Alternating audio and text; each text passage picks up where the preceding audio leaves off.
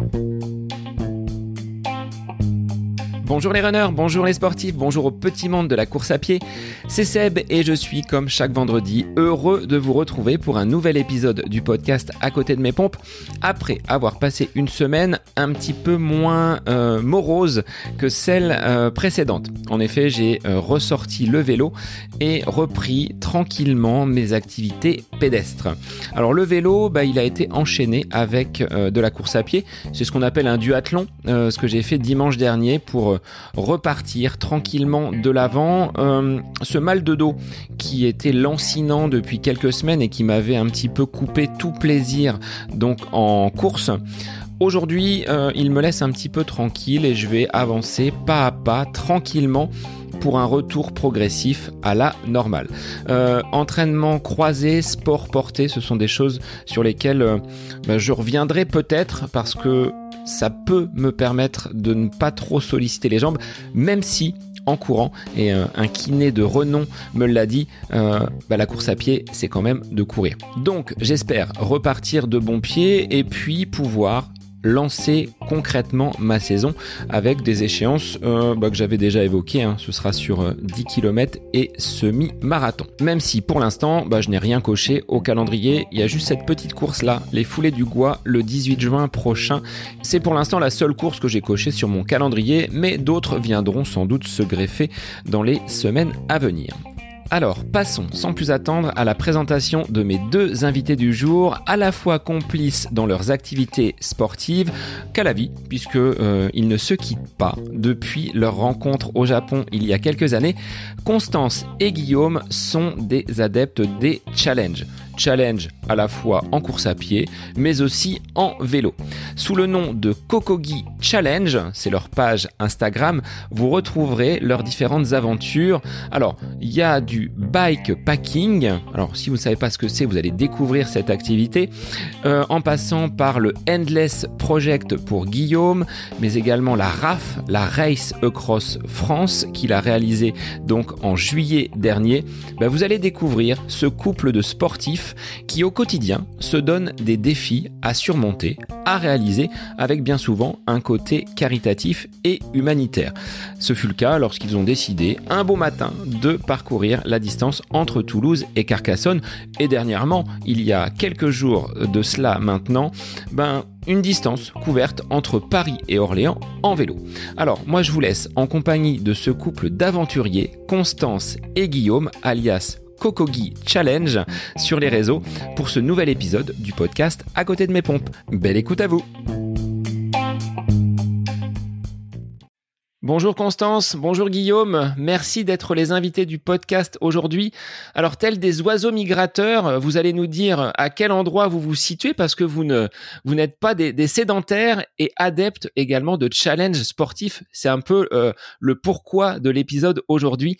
Euh, bah, je vais vous laisser vous présenter et puis ensuite on va pouvoir aborder euh, bah, ces différents défis, différents challenges que vous menez au quotidien.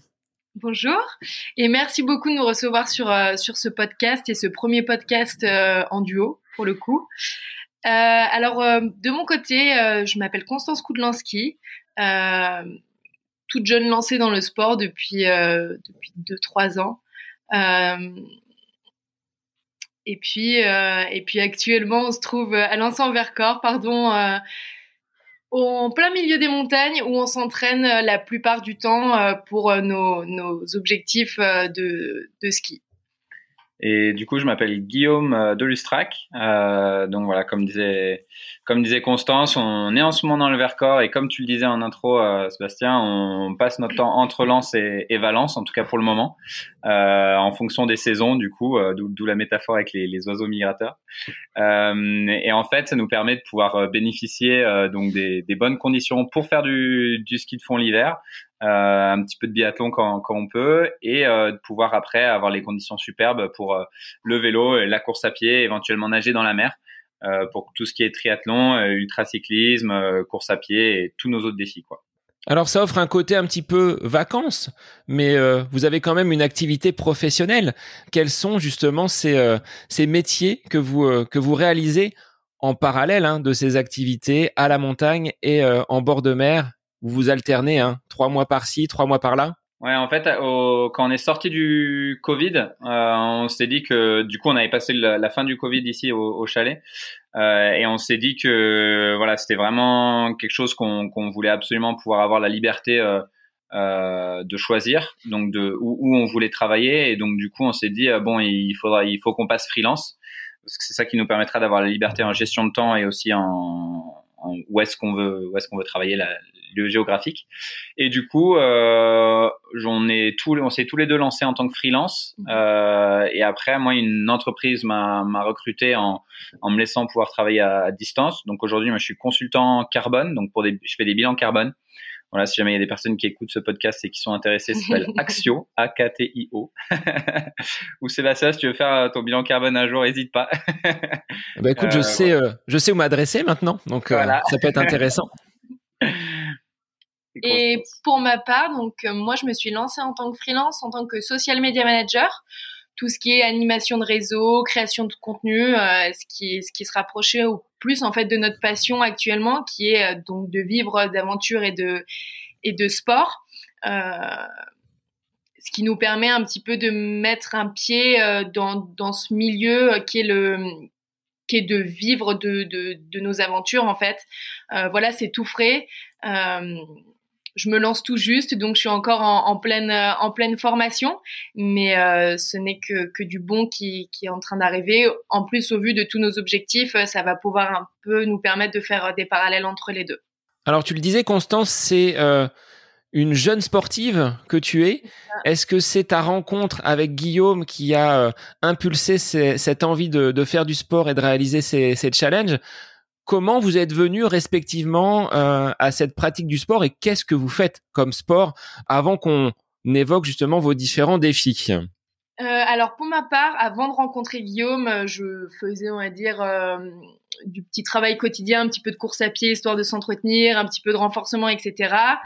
Et depuis ma rencontre avec Guy, au Japon, je me suis rendu compte que c'était un garçon qui était très sportif et donc il y avait tout un univers qui gravitait autour. Et euh, il a réussi et il a su surtout me passer cette passion pour le sport.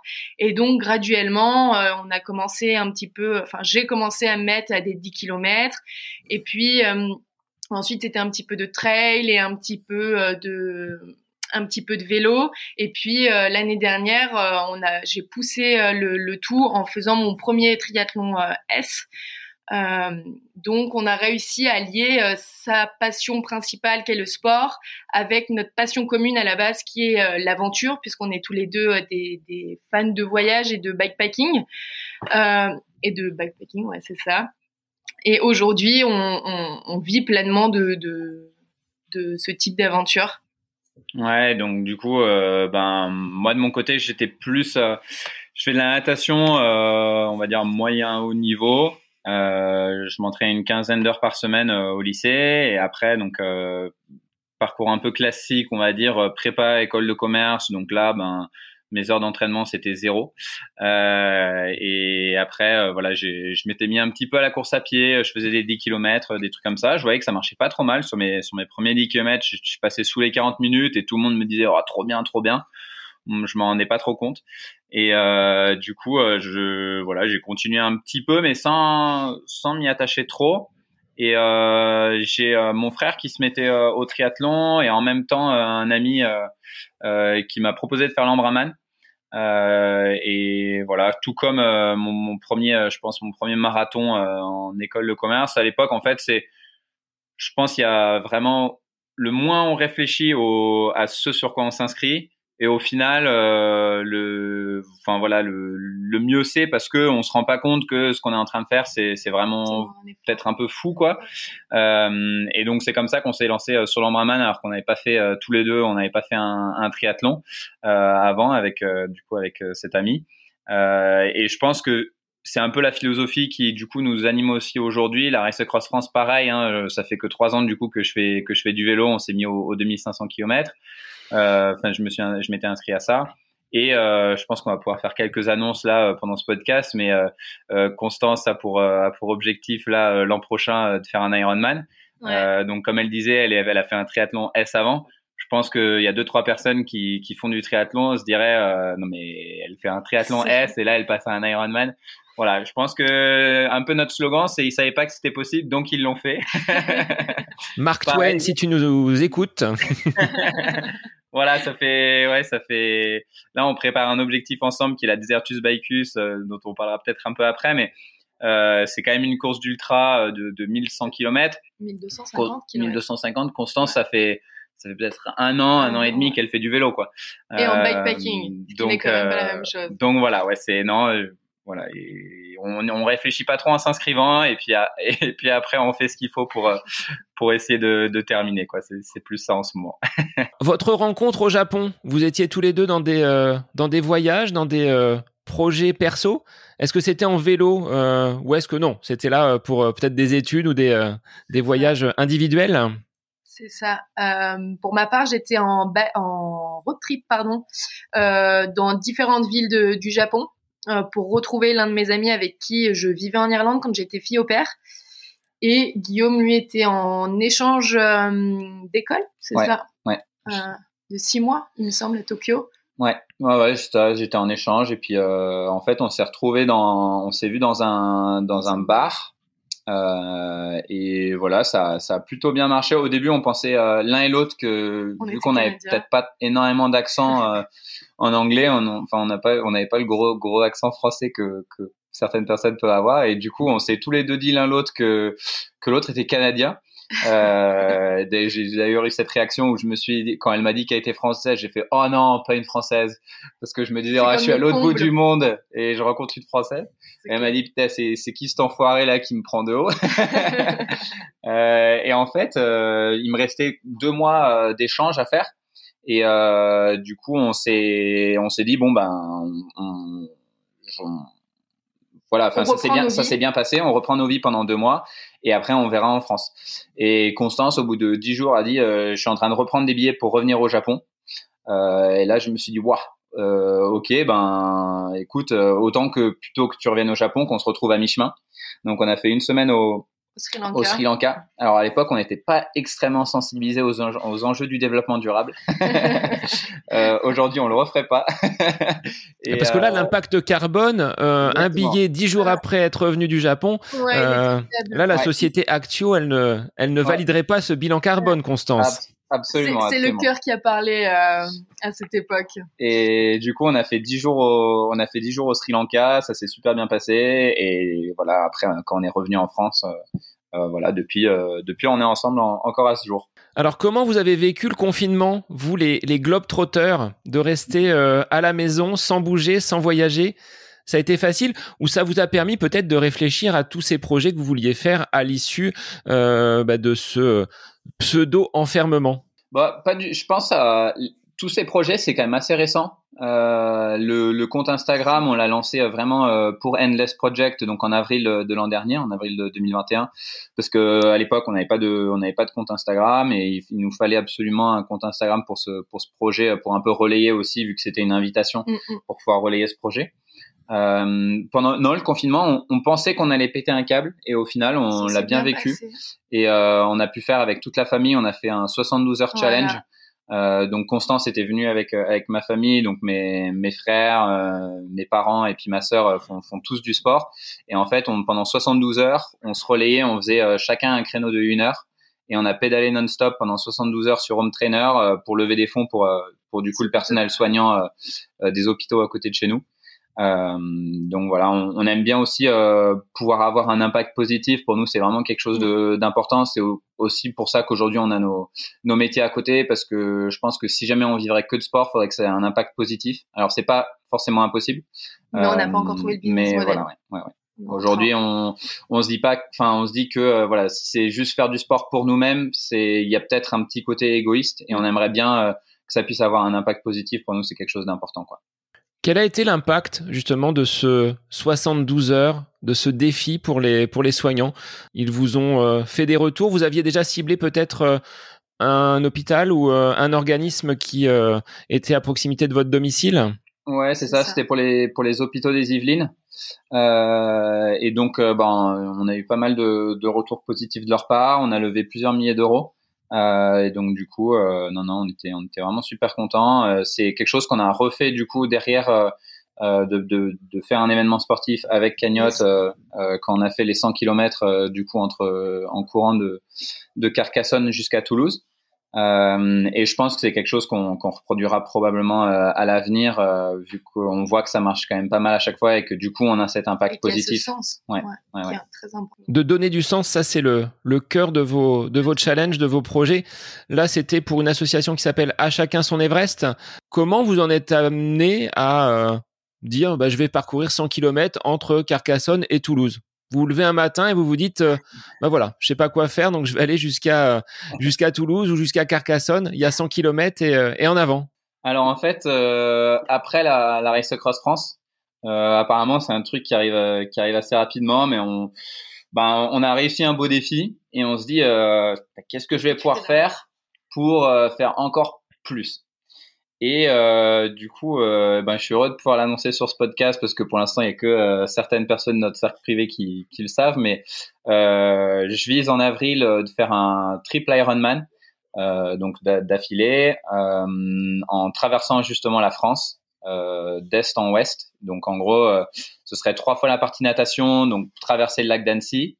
Et ensuite, le, le parcours est pas totalement établi, mais probablement euh, du coup donc trois fois 180 km à vélo, donc 540 si mes calculs sont bons, euh, de vélo de Annecy jusqu'à environ Périgueux, et ensuite euh, course à pied donc 126 km de Périgueux jusqu'à Bordeaux, la côte atlantique. Donc en gros on aura une traversée d'est en ouest.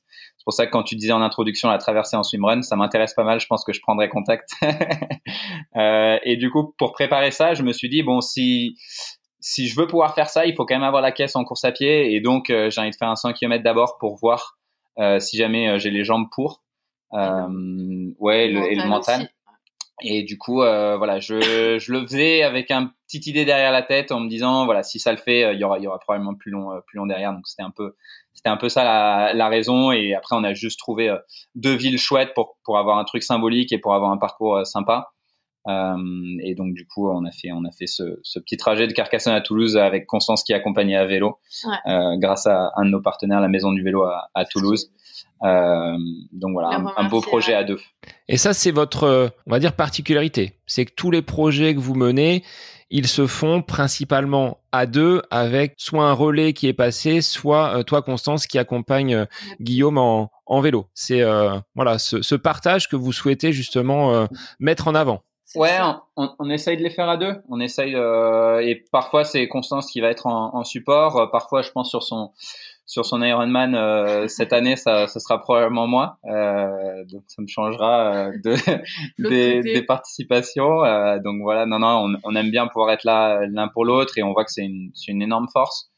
C'est un gros travail de prépa aussi en amont qu'on vit à deux, qui demande beaucoup d'investissement des deux des deux côtés en fait et euh, et que l'un ou l'autre soit présent sur euh, sur l'épreuve sportive c'est un peu le, la concrétisation de tous ces mois de, de tous ces mois de travail. Et puis euh, et puis c'est ce bonheur de le partager avec l'autre en fait ça avait commencé au, on, on, on continue à progresser, hein, mais ça avait commencé sur le Frenchman en fait qu'on qu'on devait faire en 2020. Donc l'année après l'Ambraman, je m'étais dit il faut que je refasse un, un Ironman. Et en fait c'était l'année où justement euh, le Covid arrivait, je crois, ou c'était l'entre-deux Covid. Et donc il avait été annulé. Et euh, vu qu'on s'était quand même pas mal entraîné, je me suis dit non non ben j'avais vu qu'il y avait certaines personnes qui avaient fait l'Ambraman en off et donc j'avais dit bon bah je vais, on va faire le Frenchman en off. On était une vingtaine à, le faire. Euh, Est-ce que tu peux Guillaume rappeler ce qu'est le Frenchman pour les pour les auditeurs? Eh ben c'est un c'est un Ironman, enfin c'est un triathlon de distance Ironman, donc euh, 3 km 8 de de natation, euh, 180 de vélo et 42 euh, de course à pied. Et lui, à la différence de l'Ambraman, où sur l'Ambraman il y a 3008 je crois de, de dénivelé euh, sur la, sur le vélo et 400 sur la course à pied lui, c'est, je crois que leur slogan c'est euh, flat, fast, French. Euh, il y a vraiment euh, le dénivelé minimal. Et là, c'est alors à l'époque, pareil, vu que je me mettais à peine au vélo, j'avais pas de prolongateur, j'étais sur un vieux vélo, etc. Mais normalement, tu es la tête dans les prolongateurs et tu traces, tu traces, tu traces pendant 180 km parce que c'est plat. Quoi. Et euh, du coup, ben, vu qu'on l'avait fait en off, c'était Constance qui s'occupait un peu de toute la partie logistique, euh, etc. Les transitions. Et, euh, et voilà, vu que ben, on en était un peu à nos débuts euh, de, de l'organisation sur ça, on avait eu euh, peut-être un petit raté sur euh, sur certaines transitions où, où j'avais failli partir pieds nus parce que du coup il n'y avait pas mes chaussures qui étaient là. Enfin voilà, on continue à progresser dessus et, et c'est cool de pouvoir se soutenir en tout cas et de progresser tous les deux sur ça quoi. Et dans votre progression, vous êtes vraiment tous les deux ou vous avez des personnes qui derrière vous encadrent, vous entraînent et, euh, vous accompagnent? Parce que vous le disiez, hein, euh, j'avais jamais fait d'Ironman, je me lance dessus. C'est quand même des, des projets assez énormes et ça peut paraître fou. Moi qui n'ai jamais fait 100 km en vélo, je vais pas me dire demain je vais traverser la France. Il y a ce petit côté folie, mais est-ce que vous avez quand même quelqu'un qui derrière vous euh, vous suit, vous prépare pour ces euh, pour ces épreuves, ou est-ce que vous êtes des autodidactes?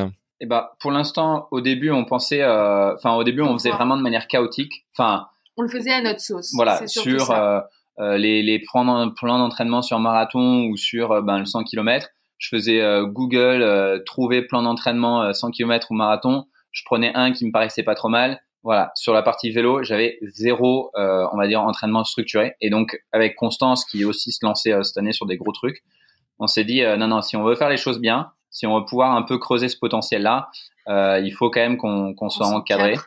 Euh, et du coup, euh, bah, pareil, euh, annonce là parce que ça fait deux semaines ou trois semaines Ouais, qu'on commence tout juste. Euh, on a, on travaille actuellement avec euh, Michael, qui est devenu notre euh, notre coach, qui entraîne plusieurs personnes. À la base, c'est un entraîneur, un entraîneur pardon de, de tri, mais il se diversifie aussi bien dans ce qui est marathon ou ou En trail ultracyclisme, ou ouais. ultracyclisme ou, ou n'importe quel quel sport foncier. Et donc voilà, depuis trois semaines, c'est ça devient notre notre coach pour nos différents objectifs de cette année, et dont le premier objectif qu'on aura dimanche, euh, qui est la transjurassienne. C'est lui qui nous a fait euh, notre dernier mois de de- d'entraînement pour qu'on puisse euh, appréhender le, le la course de la meilleure des manières. Voilà, et ça c'est un vrai avantage, je pense. On l'a, on l'a, enfin vu dès le début, quoi. hein. donc, euh, euh, si, si certaines personnes sont intéressées, ça s'appelle ouais, Fit Tri Perf. Ouais. Euh, et c'est Michael Le Cuivre et euh, on voit qu'il est vraiment euh, sur ça. Euh, par exemple, nous le, le ski de fond, bon ben, on prend nos skis, on s'entraîne une heure ou deux heures, on se dit tiens on va se faire cette montée ou cette piste là. Et là aujourd'hui on a une vraie, on a voilà un vrai plan encadré, structuré. Euh, on a vu sur la foulée blanche, euh, donc euh, qu'on a qu'on a fait là, il, y a, il y a quelques semaines, déjà des, des progrès. Et là sur la transju, on espère pouvoir le voir aussi. Et après, je pense qu'à mon avis sur sur l'ultra, ça va être le jour et la nuit parce que lui, il a déjà de l'expérience aussi de, de coaching sur l'ultra. Et pour nous, c'était quelque chose qui était assez euh, Important. assez important et surtout très rare. Euh, c'est vrai que l'ultracyclisme, ça se développe, c'est assez récent. Et donc là, ben, d'avoir d'avoir Mika, c'est vraiment c'est vraiment quelque chose de top, quoi. Alors, sur ce travail foncier d'hiver, donc euh, dans vos montagnes et euh, dans le Vercors où vous êtes, qu'est-ce que vous trouvez comme avantage euh, sur les skis qui peut se transposer derrière sur euh, l'ultracyclisme ou euh, vos épreuves en course à pied longue distance? Je, ouais, je pense que c'est il y a, il y a deux choses. Il y a le fait que bah, le le ski de fond, ça nous permet quand même de, ça fait du foncier, du cardio, etc. Donc ça, c'est toujours bon à prendre. Et euh, ça nous permet aussi de nous diversifier et de pas faire euh, bah, 12 mois sur l'année euh, où on va faire que du vélo et, et de la course à pied. Là, la, la moitié du temps, on peut, il y a une seule route sur laquelle on peut courir dans le Vercors, euh, là où on est, et donc du coup, euh, on va beaucoup plus faire du, du ski de fond. Là, je pense, que ça fait tout le mois de janvier, on a peut-être dû faire une ou ouais. deux courses, euh, mais enfin vraiment pas plus en entraînement. Et par contre, on a le home trainer pour continuer à s'entraîner aussi à côté à vélo. Euh, et donc du coup, ouais, moi je vois, ma- moi je vois majoritairement ça, on va dire le côté euh, diversité euh, pour euh, voilà continuer à avoir quelque chose pour alterner. Mm, mm. Alterner nos efforts. Et après, bon bah le voilà air pur du Vercors, euh, l'eau du robinet qui est excellente, euh, voilà tout ça. La beauté des paysages, euh, la mentalité du coin, c'est c'est un réel plaisir. Et puis ici, on est aussi encadré avec euh, nos, nos amis, ils font partie du, du team Vercors Isère. Donc, euh, par exemple, sur la foulée blanche, euh, sur le sur le top 10, euh, je pense qu'il y en a 7 ou 8 qui, qui font partie, partie du, du top du 10. top 10. Voilà, c'est quand même des, des gars et des filles super super sportifs, super inspirants aussi dans leur mentalité. C'est c'est c'est voilà, c'est des champions quoi. Donc du coup, ils sont ils sont vraiment inspirants et puis euh, après, à un autre niveau, euh, voilà, c'est aussi à terre de d'Emilien Jacquelin, de Marie-Dora Habert, euh, de Fourcade aussi, un peu avant. Donc du coup, voilà, on va dire qu'il y a, y a vraiment, on, baigne dans ce milieu-là. Et en ultracyclisme, Laurent Boursette, des Christophe Antonov aussi. Enfin, voilà, c'est pas ça qui manque, on va dire, en termes de, de niveau. Et donc du coup, on, on, voilà, on, sent qu'il y a cette émulation-là euh, et n'importe quand on, veut faire du sport, bah voilà, t'as toujours des personnes autour qui sont super motivées. Donc ça, c'est vraiment un super cadre. Au-delà de cette motivation, vous arrivez sur euh, la pointe des pieds dans, dans ce milieu de l'ultra distance.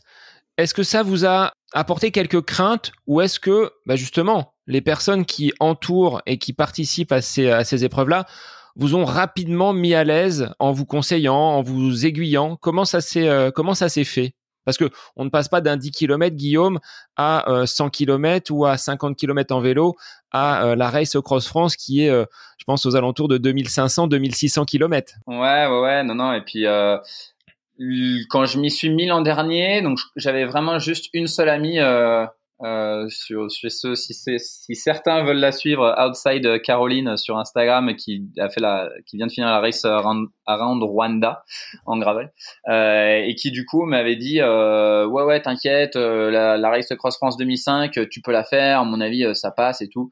Donc je m'étais dit bon bah allez voilà, on, on, va se lancer. Et j'avais vraiment aucune idée quoi. Le, les sacoches, les bon, même prolongateurs, euh, manger, dormir, etc. Je connaissais rien du tout. Et du coup, euh, bah, pareil quoi, à Grenoble, dans le Vercors, bah, il y a des personnes qui euh, qui euh, qui m'ont ajouté sur un groupe WhatsApp et sur lequel bah il y, y avait des d'autres personnes qui qui en faisaient. On s'est fait deux trois sessions Zoom. Il y avait deux trois personnes, dont Christophe du coup que que je remercie du fond du cœur, qui m'a accompagné sur toutes mes questions. Et pareil aussi euh, euh, Thierry et Thibaut Morgando euh, qui sont vraiment de, de, super champions et qui eux avaient pas mal d'expérience. Et donc là enfin franchement c'est moi c'est là où j'ai redécouvert un sport autre que le triathlon parce que je trouve qu'en en ultracyclisme il y a vraiment un, un, accent qui est mis sur aider les autres quoi euh, les groupes Facebook, euh, c'est tout sur euh, s'aider autant que possible. Dès qu'il y en a un qui trouve une nouveauté, qui va découvrir quelque chose, ça va être le mettre en avant pour essayer de le faire partager aux autres. Et moi, ça, je trouve ça incroyable. Et du coup, après, ben, Constance l'a peut-être vécu différemment. Je sais pas comment toi tu, tu as vécu le début de, enfin voilà, mettre le pied à l'étrier en ultra et comment est-ce que tu t'y passes Comment est-ce que tu Moi, c'est venu l'année dernière quand on a fait le long voyage de de, de l'Espagne, donc de Valence chez nous jusqu'à Porto en fait. On, a traversé l'Andalousie, euh, le sud-sud de l'Espagne, euh, etc.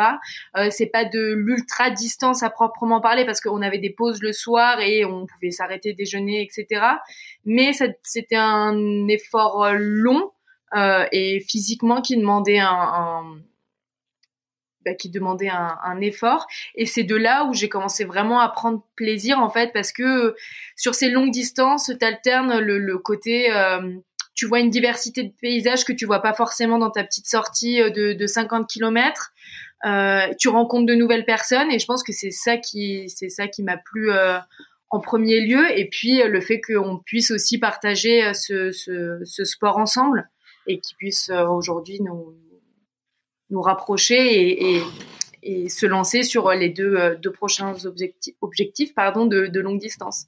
Ce bike packing que tu évoquais euh, tout à l'heure, c'est que vous avez sur votre vélo tout votre nécessaire à la fois pour euh, le côté vestimentaire, mais également l'équipement pour dormir. Vous n'êtes pas euh, dépendant d'un autre, ou vous avez tout avec vous.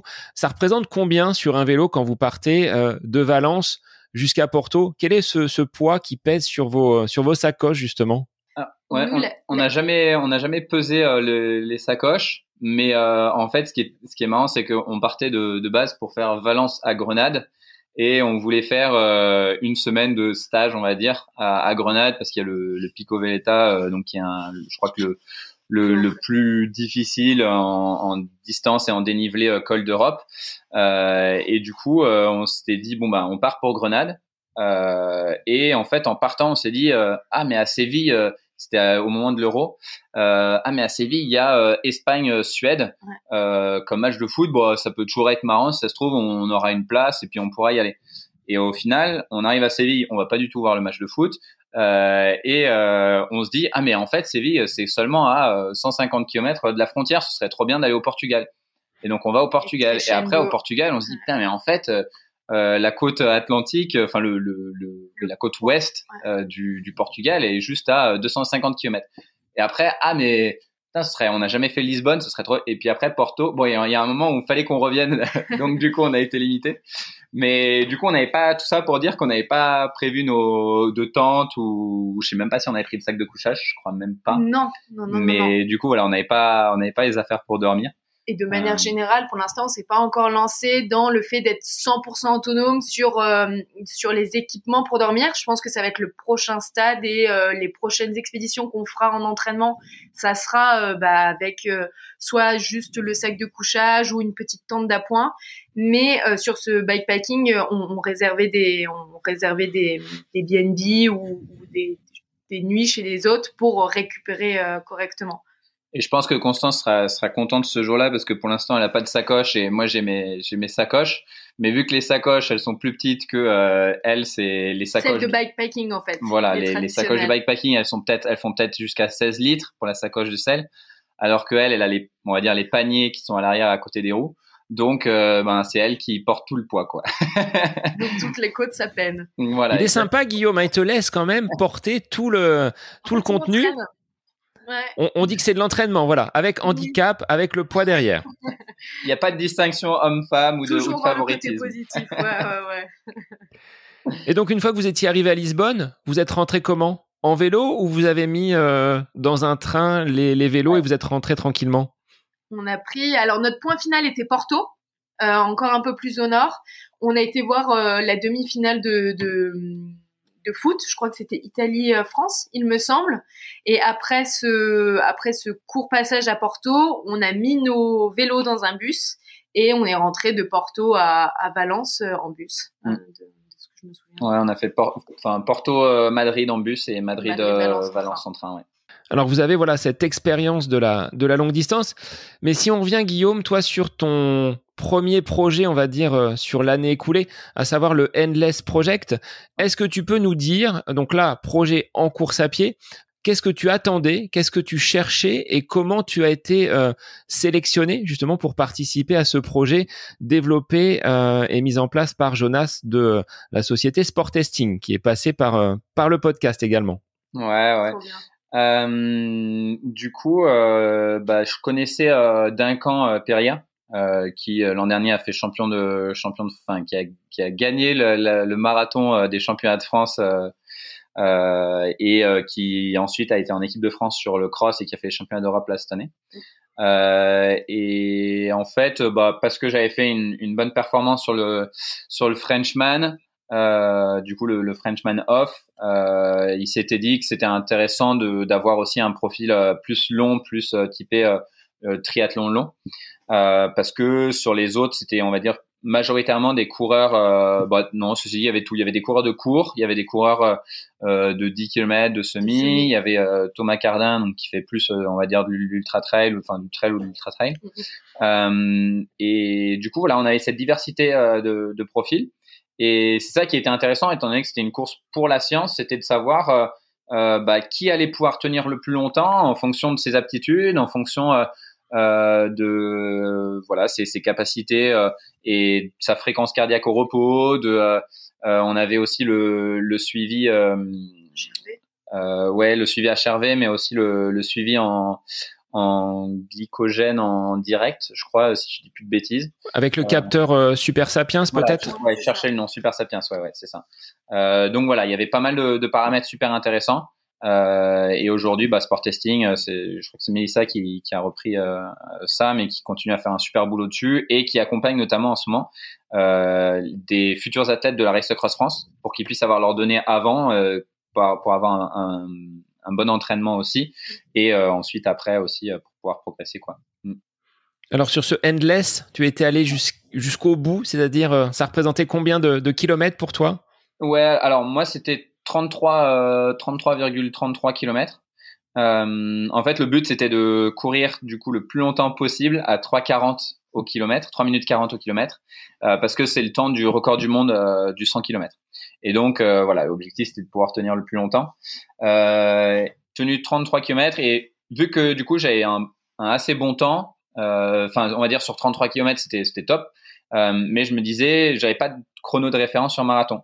Donc je me suis dit bon bah je vais rajouter ces 9 km, même si je l'ai fait en 5 minutes au kilomètre, bah ça va quand même me faire un bon temps. Et donc du coup je finis en 2h44, qui aujourd'hui est encore ma ma référence sur marathon parce que je crois que j'en ai jamais refait depuis, euh, on va dire en mode chrono quoi. Euh, donc voilà, c'était une super expérience.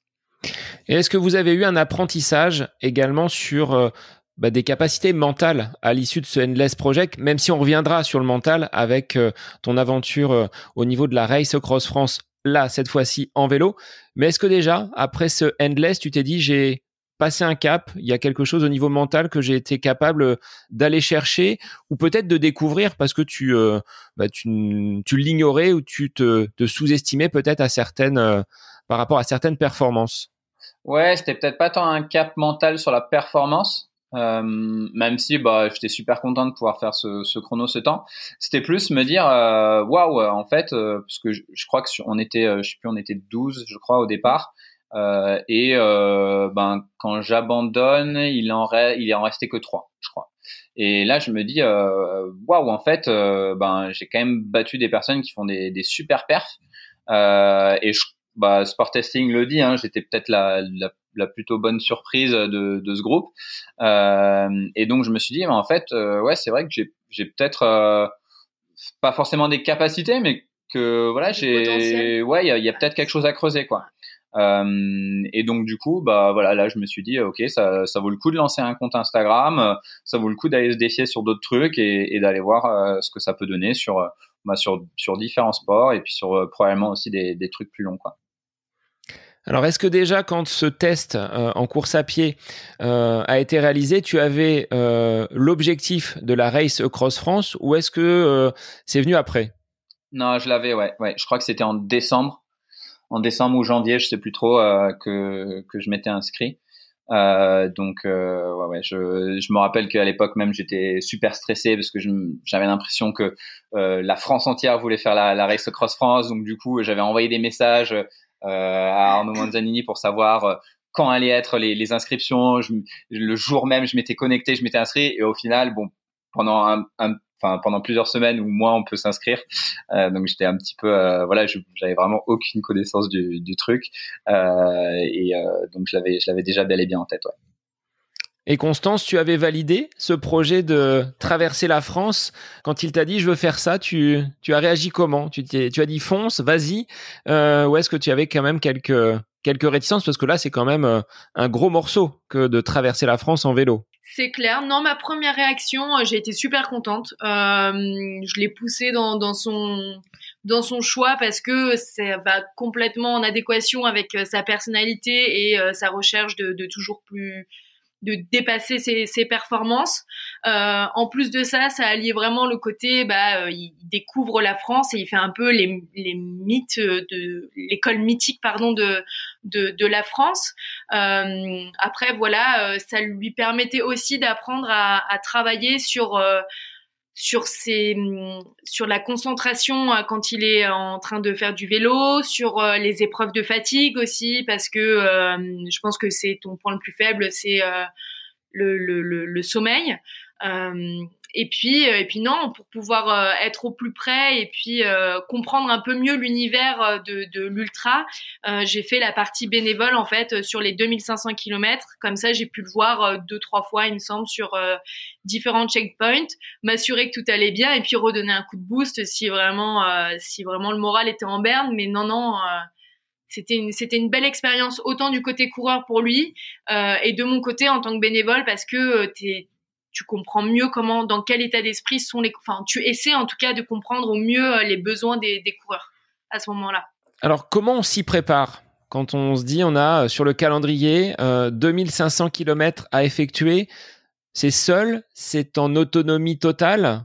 Comment on réalise un plan d'entraînement? Là aussi, on tape sur Google plan Race Cross France et on va voir ce qui se passe. Eh ben, écoute, je te donnerai probablement une, une réponse différente dans quelques mois euh, après après avoir été coaché par Mika. Mais là, en tout cas, pour pour l'an dernier, c'était à peu près ça. Sauf qu'il n'y a pas grand chose non plus sur sur Google qui te dit comment comment s'entraîner pour de l'ultra. donc du coup, j'avais fait un j'avais fait un rétro planning et en gros, j'avais euh, voilà mes, échéances avec le nombre de le nombre de semaines avant. Euh, je m'étais dit, il faut absolument que je fasse euh, des sorties tests. donc plus peut-être une ou deux sorties où je fais du coup sur sur une nuit pour pour commencer à, voir comment ça se passe de rouler de nuit. Mais surtout, je voulais faire une sortie test où je faisais deux nuits. Donc en fait, euh, je roulais euh, le, je partais le, soir parce que bon, il n'y a pas forcément besoin de partir à 10 heures pour faire deux nuits. Donc je partais à 20 heures. Euh, ça me faisait une première nuit. Je roulais le lendemain. Ça me faisait une deuxième nuit ensuite. Et euh, après, je finissais à 7 heures du matin parce que voilà, en général, si vu que c'était l'été, le soleil il se lève, je sais pas, 6 heures ou 5 heures et demie. bon bah pendant une heure et demie, ok, t'as as quand même eu le temps de voir non, c'était peut-être un petit peu après 7 heures, mais 10 heures peut-être du matin, tu as quand même eu le temps de voir comment ton corps réagit après deux nuits et surtout l'enchaînement des deux nuits. Quoi. Euh, et au final, donc ça, je crois que j'avais fait deux fois euh, deux nuits.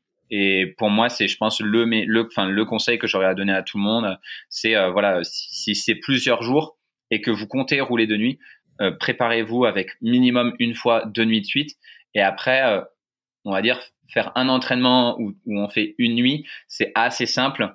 Euh, donc là, on peut le faire sur un samedi dimanche ou sur un vendredi samedi euh, après le après le travail par exemple. C'est pas mal parce qu'on est peut-être fatigué de toute la semaine et donc là, ça permet de de bien voir comment notre corps réagit.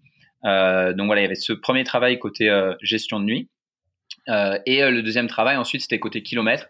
Et là, franchement, j'avais donc le, nombre de semaines. Je me disais le lundi, le mardi, je fais 25 kilomètres enfin donc en une heure quoi, on va dire.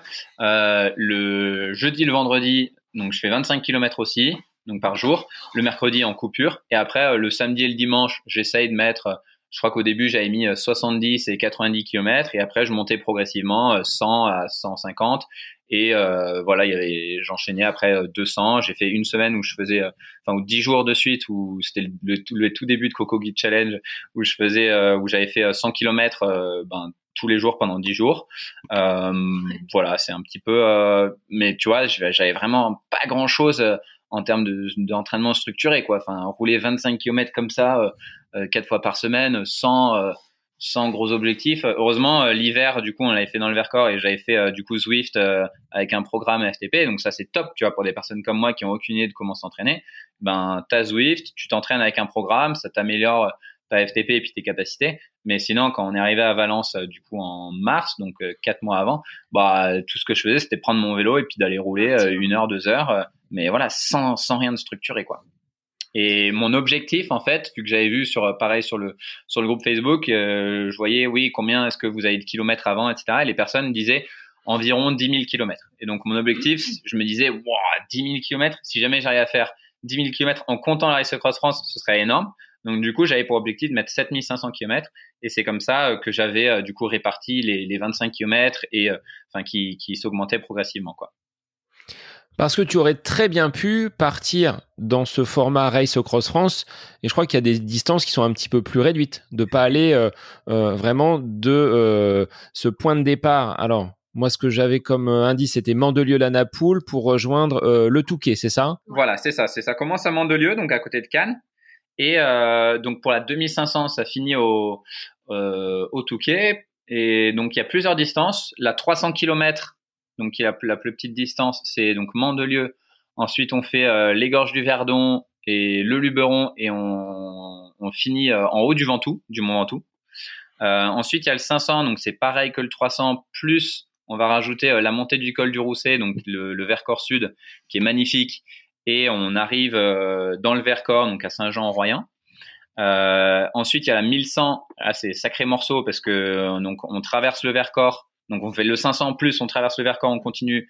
Alpe d'Huez, euh, Sarenne, si je dis pas de bêtises, euh, Lotaré, Galibier, euh, Iseran, J'en oublie probablement parce que il y a tellement de cols de façon que qu'il y a un moment où ça, ouais, il y a Cormet de Roseland euh, et col des saisies, je crois, je sais même plus parce que il y a un moment où ça s'enchaîne tellement que tu fais même plus attention.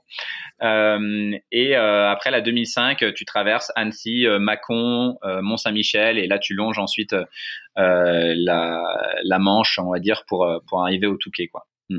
Et donc, toi, tu es parti sur le format le plus long, ça c'était euh, le défi, avec euh, non pas 300, 500 ou 1100, mais directement les 2500 km. Ouais, bah c'est un, c'est un petit peu ce que, comme, comme pour l'Ironman, quoi. Je m'étais dit, euh, ben, quitte à, quitte à viser, on va dire, le, le truc un peu carré, un peu complet, bon, ben, voilà, autant le faire. Euh, et du coup, quand ma pote m'avait dit, euh, écoute, euh, ouais, tu peux le faire et tout, elle, je pense qu'il y avait une grosse part de bluff hein, dans ce qu'elle disait, mais elle dit, oui, oui, t'inquiète, tu peux y aller, pas de souci. Moi, du coup, ben, je lui fais confiance et je lui dis, ok, bon, ben, je m'inscris. Faudrait que je lui redemande si elle pensait que c'était possible ou pas aujourd'hui. Euh, mais ouais, ouais, voilà, c'était comme ça que je me suis lancé sur sur la 2005. Est-ce que tu avais des doutes quand même avant de partir? Des moments où tu t'es dit, bon, c'est peut-être un peu ambitieux, ça va être difficile parce qu'il n'y a pas le simple fait de faire du vélo, tu as ton, ton propre équipement avec toi pour te changer, pour te ravitailler, et puis un dénivelé qui est pas celui que je peux trouver dans la Beauce ou celui que tu as pu trouver euh, aux abords de la forêt de Chambord. Ouais, ouais, ouais. Et euh, alors j'avais j'avais pas forcément de doute. Euh, c'était plus euh, et ça je pense que l'ultra m'a énormément apporté dessus de concentration et d'humilité face à l'épreuve. C'est-à-dire que euh, si t'as pas de derrière pète, eh ben t'es fini quoi. Euh, ou alors euh, il faut que tu ailles trouver un, un, magasin de vélo, etc. Et bon, c'est pas forcément, euh, c'est pas forcément évident. Et donc du coup, euh, je, en fait, j'étais extrêmement concentré du début à la fin parce que voilà, à, à tout moment ta course elle peut s'arrêter. et donc et, et, et, et humilité aussi parce que vu qu'à tout moment ta course peut s'arrêter, ben tu peux pas faire le malin, tu peux pas. Euh, euh, enfin voilà, tu fais le malin quand quand tu arrives euh, sur la ligne d'arrivée, voilà, tu fais ta petite célébration si tu veux.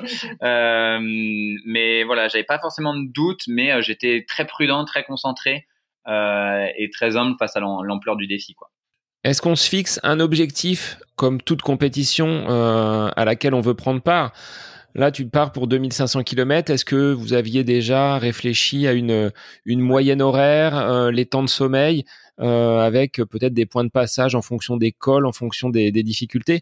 Comment tu as planifié cette, euh, cette aventure? Et puis, bah, tu vas nous l'expliquer. Combien de temps elle a duré? Quel a été le, le rôle de, de, Constance sur les, sur les points de ravitaillement, là où elle a pu te, te, retrouver? Comment ça s'est passé, cette véritable aventure à travers la France? Ouais, alors je pense j'avais plusieurs euh, objectifs en tête. C'est un truc que, que euh, depuis je reproduis un petit peu et que j'aime bien. Euh, voilà, un, premier objectif où je me dis bon bah voilà, tant que je fais ça, je suis content. Et puis ensuite on va dire un super objectif et un ultime objectif. Et là, le premier objectif c'était évidemment de finir. et à partir du moment où je finissais à la Race Cross France, bah waouh, t'as fini une course de 2500 km, euh, c'est incroyable, quoi. C'est trop bien, t'as traversé la France, euh, c'est juste euh, pour moi-même super content. et ensuite, j'avais une autre course de, enfin, j'avais un autre objectif en me disant, allez, si je mets 9 jours, c'est incroyable parce que ça veut dire que je me, suis, je me suis laissé un jour de marge. Ça veut dire que j'étais entre guillemets large, quoi. Et bon, je me disais, mais là, c'est vraiment pareil pour le pour le chiffre rond, le chiffre carré. Je me disais, moins d'une semaine quand même, oh, ce serait quand même incroyable. Et euh, donc du coup, euh, je suis parti, euh, je suis parti vraiment enfin ouais, tranquille à mon allure. Euh, j'étais bien et jusqu'à bah, du coup au kilomètre 500. Et en fait, arrivé au kilomètre 500, donc à Saint-Jean-Orient que je connais très bien parce que du coup c'est en, en, plein dans le Vercors, je me dis putain si je repars là maintenant, je serai deuxième de la course. Et euh, bah, étant donné que, enfin, pour moi, c'était, il y avait quand même, euh, bah, il y, a, y, a, des légendes hein, qui, qui faisaient cette course et tout. Je me disais, non mais, enfin voilà, c'est, c'est pour rigoler quoi. Hein. Si, si je fais le deuxième, c'est, je prends en capture d'écran euh, le, le, classement et puis euh, je l'envoie aux copains et à la famille en disant, ah, ah regardez, je suis deuxième de la Race Cross France quoi. Euh, et donc je pars quand même dormir. Je me dis arrête de, arrête de faire le con. La, la route est longue. je pars du coup dormir parce que c'est une base vie, donc les, les personnes peuvent dormir là-bas. Sur des sur des lits de camp et j'arrive pas à dormir du tout quoi. J'ai cette idée qui me dit putain si, là tu repars, t'es quand même dans le top 10, t'es deuxième ou quoi. C'est l'excitation, hein, c'est 100% de l'excitation. Et au bout d'une heure, je me dis bon bah je repars, euh, je repars. Et puis il y avait aussi un côté euh, un peu stratégique parce que on était pas mal à redouter. Donc on est arrivé en, on était 5-6 à arriver en même temps à Saint-Jean-Royan et on, redoutait euh, un orage possible du côté de l'Alpe d'Huez. Et donc je me suis dit il faut repartir le plus vite possible. Donc avec un pote à moi, on s'est dit, enfin un gars que je connaissais d'avant, on s'était dit, euh, euh, on, dort deux heures max, trois heures max. On va pas se faire une vraie nuit, on se dort trois heures max. Et comme ça, si on se tombe, si on se prend l'orage, là, on se fera une vraie nuit. Donc dans tous les cas, je savais que j'avais pas dormi longtemps. Et euh, bah voilà, avec l'excitation, euh, j'ai pas réussi trop à dormir. Je reste une heure et je repars. Euh, et là, bah voilà, enfin la montée par Choranche jusqu'à Villars, c'est, je la connais euh, par cœur. Et euh, bah j'étais jambes de feu, excitation de fou. Euh, et je pas, je prends la capture d'écran. J'étais je sais plus quoi, 5 sixième ou septième. Euh, et je me dis non mais t'es, t'es cinquième de la Race Cross France.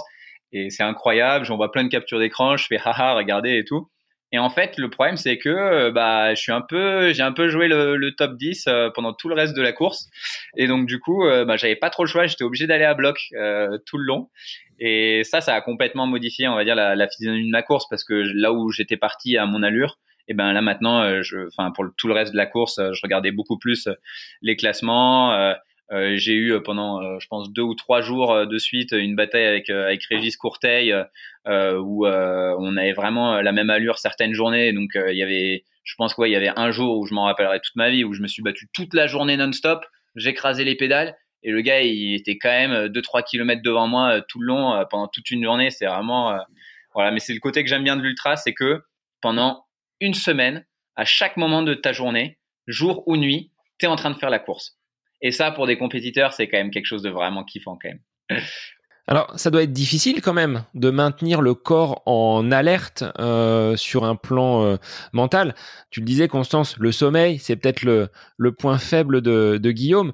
Comment, comment ça se gère? Est-ce qu'il y a des signes? Parce que en course à pied, on peut facilement s'arrêter. En vélo, bah, il s'agit pas de chuter, de d'avoir une inattention, peut-être des hallucinations. Est-ce que tu as vécu ce genre de choses où tu euh, as vu peut-être apparaître devant toi des, des choses un petit peu bizarres, euh, des choses qui ne sont pas dans le dans le commun des mortels? Ouais, donc comme je t'avais dit, je m'étais je m'étais entraîné du coup pour euh, pour la gestion de, de la nuit et j'avais déjà à l'entraînement eu eu du coup quelques quelques hallucinations. et donc voilà, je je sais aussi que ben j'ai un c'est un petit peu ouais j'ai un petit peu l'habitude de rouler en étant très très fatigué. Euh, et j'avais déjà eu cette situation où ben tu descends d'école et où euh, euh, bah t'es tu te réveilles en sursaut un peu enfin je sais pas si ouais si les personnes arriveront à, à se projeter dessus. Parfois ça peut arriver malheureusement en voiture ou parfois pendant des cours et euh, où euh, d'un coup on va se réveiller en sursaut en se disant oh j'étais en train de m'endormir quoi. Euh, et en fait, euh, bah, cette situation est arrivée plusieurs fois pendant la course, euh, la majorité du temps en descente de col, parce que en descente de col, on arrête de pédaler, donc on est moins actif. et je me suis quand même fait pas mal de frayeurs. et après, il y a quand même eu à trois fois, j'ai bon, la, troisième fois un peu moins, mais il y a eu deux fois où j'ai fini euh, dans le dans le bas côté de la, de la route, mais ça c'était sur du plat. Euh, et euh, bah, la première fois, je finis dans un champ, enfin ouais, espèce de un fossé champ d'ortie quoi. Donc là, ben, clairement à 2 heures du matin, ça te réveille bien. Euh, surtout quand euh, tu repars juste après euh, pour te dire allez faut pas que j'y pense tu vérifies quand même si t'as tout et au bout d'un kilomètre tu te rends compte que t'as oublié tes lunettes. Parce que évidemment les lunettes de soleil tu les avais posées sur le casque mais là dans la nuit tu as pas réfléchi. Donc demi-tour obligé d'aller fouiller pendant un quart d'heure dans les champs d'ortie pour retrouver tes lunettes. Et sinon voilà je pense que effectivement c'est c'est quelque chose sur lequel j'ai pas encore trop de de très bons conseils à donner. Je pense qu'il faut s'habituer à rouler la nuit. Euh, c'est quelque chose sur lequel il va falloir que je travaille, euh, que je continue à travailler. Euh, voilà, je, là pour donner un ordre d'idée, du coup, euh, bah, au final, je mets 6 jours, 6 jours et 7 heures, et on a compté que j'avais dormi une, je plus c'est une douzaine ou une quinzaine d'heures, mais donc ça fait environ 2 heures par nuit, et c'est quand même assez court. et bah des hallucinations, ouais, j'en ai j'en ai eu beaucoup. Euh, il y avait un moment où euh, bah, même la journée j'en avais parce qu'au début c'était surtout la nuit et un moment c'était même la journée où les arbres j'avais l'impression que c'était des espèces de, de monstres dans Shrek qui me faisaient coucou qui me, qui discutaient avec moi. J'en ai eu des plus dangereux en descente de en descente de col où j'avais l'impression que c'était un un câble de, de chargeur d'iPhone ou de Mac euh, qui qui fouettait un peu comme un comme un serpent qui fouettait sur la route et à un moment il a failli me fouetter donc je fais un écart et là je me dis putain je suis quand même à, à 60 km heure dans une descente euh, de nuit euh, et je fais des écarts comme ça c'est c'est quand même limite quoi. Donc euh, ouais ouais il y a faut que je travaille dessus. Euh, pour l'instant j'ai pas encore trouvé de secret mais je pense qu'on on bossera dessus avec avec le coach. Et sur le sommeil, tu as toujours dormi dans des bases de, de vie ou est-ce que tu as improvisé une sieste euh, sous un abribus, sous euh, euh, un endroit qui était, on va dire, propice? Comment tu as géré justement ces temps de, récupération? Ouais, ça, je suis vraiment pas du tout dans la team confort. en fait, avec un avec un ami Thibaut, on, faisait il y a quelques il y a quelques années, vu qu'on voyageait un petit peu partout et qu'on était étudiant, on n'avait pas beaucoup de sous, donc on pouvait pas prendre des Airbnb ou des, hôtels. On faisait ce qu'on a appelé des Airbnb buissons. Euh, donc c'est comme des Airbnb mais dans des buissons. On prend nos sacs de couchage, on se faufile à l'intérieur de, de buissons ou de haies et parfois c'est en, plein centre-ville et tout et, et, au moins ça nous voilà ça nous fait notre nuit. On est au chaud, on est un petit peu isolé et donc du coup on avait cette habitude là euh, de, de, voyager comme ça et là du coup ça se prêtait bien à, à l'ultra. Euh, donc non j'étais vraiment j'avais mon sac de couchage et euh, je me je me mettais vraiment n'importe où. Ça c'est pas du tout un problème. Euh, Abribus, je suis, je suis un bon fan. Euh, et euh, sinon, euh, ouais, je suis pas un énorme fan de dormir en pleine nature complète. J'aime bien être en, on va dire, un peu en périphérie de ville, euh, parce que je trouve ça peut-être un petit peu plus rassurant. Euh, parfois en pleine montagne, bon bah tu sais pas trop s'il y a des insectes ou des trucs comme ça. La, la, première fois où, où, du coup on a fait un Airbnb son avec Constance, était ravie parce qu'elle s'est réveillée le matin avec des tics. Euh, moi, ça m'était jamais arrivé, donc bon, euh, elle, elle était super motivée pour continuer à faire des Airbnb son après. euh, mais voilà, du coup, j'ai un petit peu ça en tête, euh, donc je préfère être euh, ouais sur des sur des on va dire des endroits un peu périurbains quoi. Et sur la cohabitation, Guillaume, entre les cyclistes donc là, longue distance, et les automobilistes. Est-ce que tu as vécu peut-être des, euh, des, frayeurs? Parce que on en, on en voit toutes les semaines hein, des euh, cyclistes ouais. culbutés par des, euh, par des véhicules. Là, vous êtes certes avec une balise, on peut vous traquer, mais avec quand même cette autonomie et c'est un peu chacun pour soi sur, sur le parcours. Donc comment Comment tu l'as vécu Est-ce que tu as eu justement quelques quelques petits accrochages ou quelques euh, frôlements euh, intempestifs de, certains véhicules? Je dirais rien d'inhabituel en France. Euh, par rapport à bah, quand je, roule sur les routes en France, bon bah voilà, tous les tous les jours, en fonction des régions, en fonction des endroits, il y a des personnes qui frôlent. En, en région parisienne, euh, ça peut arriver plusieurs fois par sortie. Euh, ça arrive minimum. Enfin, moi personnellement, ça m'arrive quand je roulais en région parisienne, ça m'arrivait minimum une fois par sortie, euh, qui est quelqu'un qui roule euh, beaucoup trop près. Euh, donc ça, c'est vraiment un, un, gigantesque combat, je pense qu'il faudra mener dans les 10-20 années à venir si jamais on, on, pousse encore plus le vélo. Euh, et à contrario, ben depuis qu'on s'entraîne en Espagne, on voit que les automobilistes sont incroyablement bienveillants et on a beaucoup de retours d'autres personnes aussi euh, comme ça, euh, de, Français qui, qui, viennent rouler en Espagne et qui voient que c'est impressionnant, c'est le jour et la nuit, quoi. Euh, et quand on traversait la frontière au Portugal, ben, on voyait que c'était moins le cas. Donc on se dit que c'est vraiment une spécificité. Alors est-ce que c'est culturel? Est-ce qu'ils ont eu des campagnes de sensibilisation? Est-ce que c'est quelque chose sur leur permis de conduire? Des... J'ai pas encore la réponse, mais en tout cas, je pense que c'est vraiment quelque chose qu'il faut qu'il faut pousser en France. Donc voilà, j'ai j'ai eu de la chance, non, j'ai pas eu de rien d'inhabituel, on va dire. Mais du coup, ben, malheureusement, dans le dans l'habituel, euh, oui, il y a, y a, des voitures qui frôlent. Quoi. Et sur le côté équipement, alimentation, comment tu euh, comment tu gérais justement ton, ton quotidien? Alors, Constance était présente sur quelques ravitaillements, mais euh, il y a peut-être des endroits où il n'y a pas forcément de, de ravito et il faut peut-être aller frapper à la porte d'une épicerie, d'une boulangerie. Quels étaient tes, tes repas préférés? Ou est-ce que tu avais déjà tout avec toi sur le vélo? Ouais, alors bah, Constance a été là, mais voilà, c'est les règles de l'ultra. On n'a pas le droit à avoir de l'aide extérieure. Donc même si elle était là, euh, on avait, on discutait, mais j'avais pas le droit à un traitement particulier par rapport au, par rapport aux autres concurrents. Euh, et sinon, euh, la majorité, alors j'avais deux, deux trucs, c'est que bah, avec Constance, on est tous les deux euh, véganes. Euh, du coup, on est un petit peu limité euh, sur les, les possibilités actuelles. Euh, et euh, du coup, ben, je tourne énormément au Cliff Bar. Euh, les Cliff Bar de un peu tous les goûts. elles sont toutes bonnes, je trouve. et au, gel aussi. même si je sais qu'en ultra, bah, il y a assez peu finalement qui l'utilisent parce que c'est davantage les lipides qui sont préférés plutôt que les, glucides. Mais moi, je trouve que c'est un équilibre qui me va assez bien, en tout cas. Euh, et du coup, voilà, je tourne majoritairement au sucre. J'ai, pas eu, bizarrement, j'ai pas eu trop de problèmes à continuer sur le sucre. Euh, alors après, bien sûr, il y avait des moments où je voulais du salé. Et donc là, en fait, ce que je faisais, c'est en journée euh, ou, ou, le soir, euh, j'appelais les, les restaurants à l'avance. Euh, quand je voyais, par exemple, que je commençais à avoir faim, je me disais bon bah je vais avoir faim, donc je prévois une heure de marge. Une heure, c'est environ 25 kilomètres. Euh, donc du coup, bah, je vais je vais chercher euh, sur mon sur Google Maps quelque chose à 25 kilomètres, chercher soit des pizzerias, soit des kebabs ou des trucs comme ça. Euh, alors kebab, bah, du coup, c'était frites hein, euh, quand ils faisaient pas de, de falafel. Euh, et pizzeria, les appeler à l'avance, leur demander à ce que ce soit prêt pour dans une heure et enfin ou même 40 minutes. Euh, c'est pas grave si c'est un petit peu plus froid. Et vraiment, l'idée, c'est de pouvoir maximiser au final, euh, enfin minimiser le temps perdu. Et donc là, on arrive, on mange la pizza. Je, je chronométrais hein, pour voir, pour, pour, me rendre compte de combien de temps ça prenait. Et je sais que ben, en moins de 14 minutes, en général, je finissais la pizza ou le kebab, etc.